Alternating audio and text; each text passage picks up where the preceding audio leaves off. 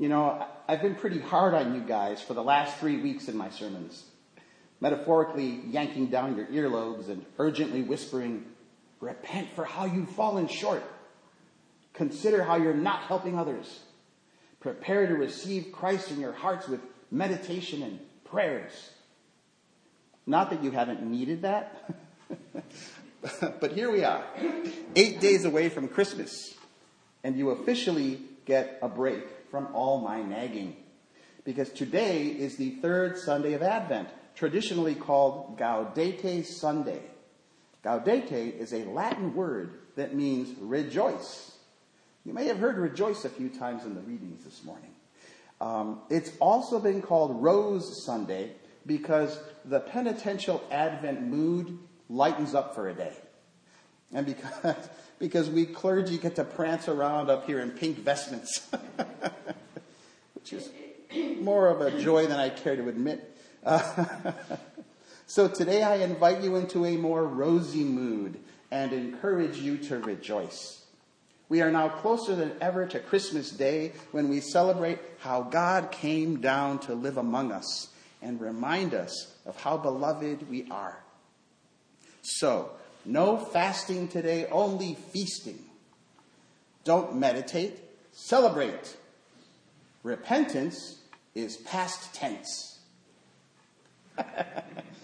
I like that. In today's Episcopal Church, we're actually not as focused on the penitential tone of Advent um, as we used to be. We actually see it more as, as a time of hopeful preparation. That is one of many reasons why blue is becoming a color of choice for this season. Think blue, think hope, think heaven. So, whoever set up this church calendar deal was pretty smart. After two weeks of somberness, and I know you've all been really somber with your Advent meditations and prayers, and you've been verily in tears.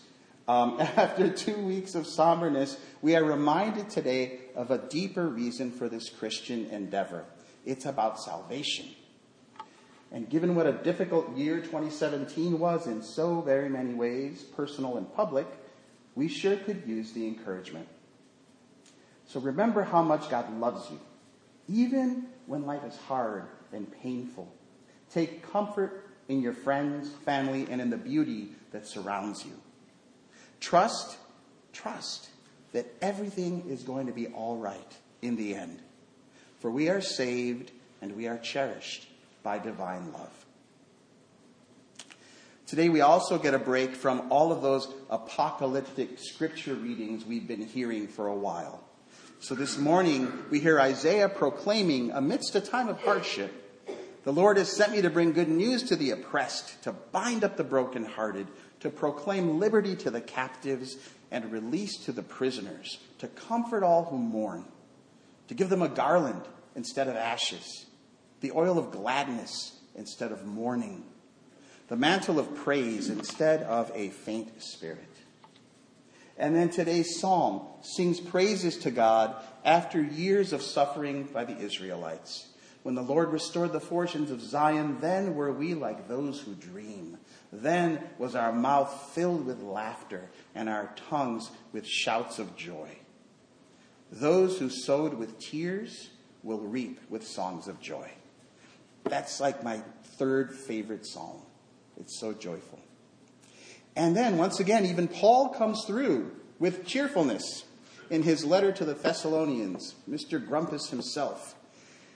Rejoice always, for this is the will of God in Christ Jesus for you. Do not quench the spirit. May the God of peace himself sanctify you entirely, and may your spirit and soul and body be kept sound and blameless at the coming of our Lord Jesus Christ. The one who calls you is faithful, and he will do this.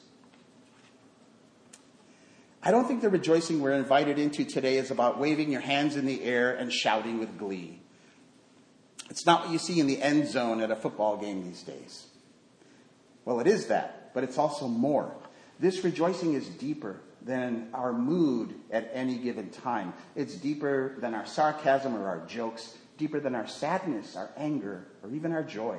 It is that kernel of belief that God is with us, always and absolutely, as if Jesus were sitting next to you right now and holding your hand.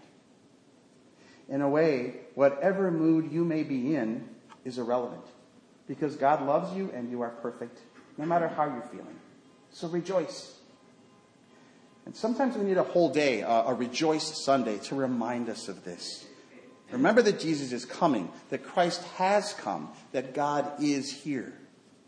We sometimes forget about God's love when we're really happy, and we forget it when we're really sad.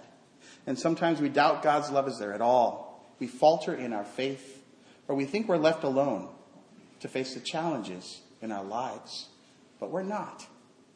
Try to trust that and remember to rejoice. I almost wish today were called Reminder to Rejoice Sunday because we need it so often. And so, like John the Baptist, we prepare the way for God to enter our hearts once again. John knew he wasn't the Messiah or Elijah or the prophet. He was only human, baptizing others with water in the wilderness, doing what he could, and trusting that God would work through him. Likewise, do what you can to prepare, but also rejoice in the knowledge that God's love will make up the difference. However sleepy you are right now, however bored you are right now, God's with you. I offer in closing two stanzas of a poem called First Coming by Madeleine L'Engle. She's the one who wrote A Wrinkle in Time.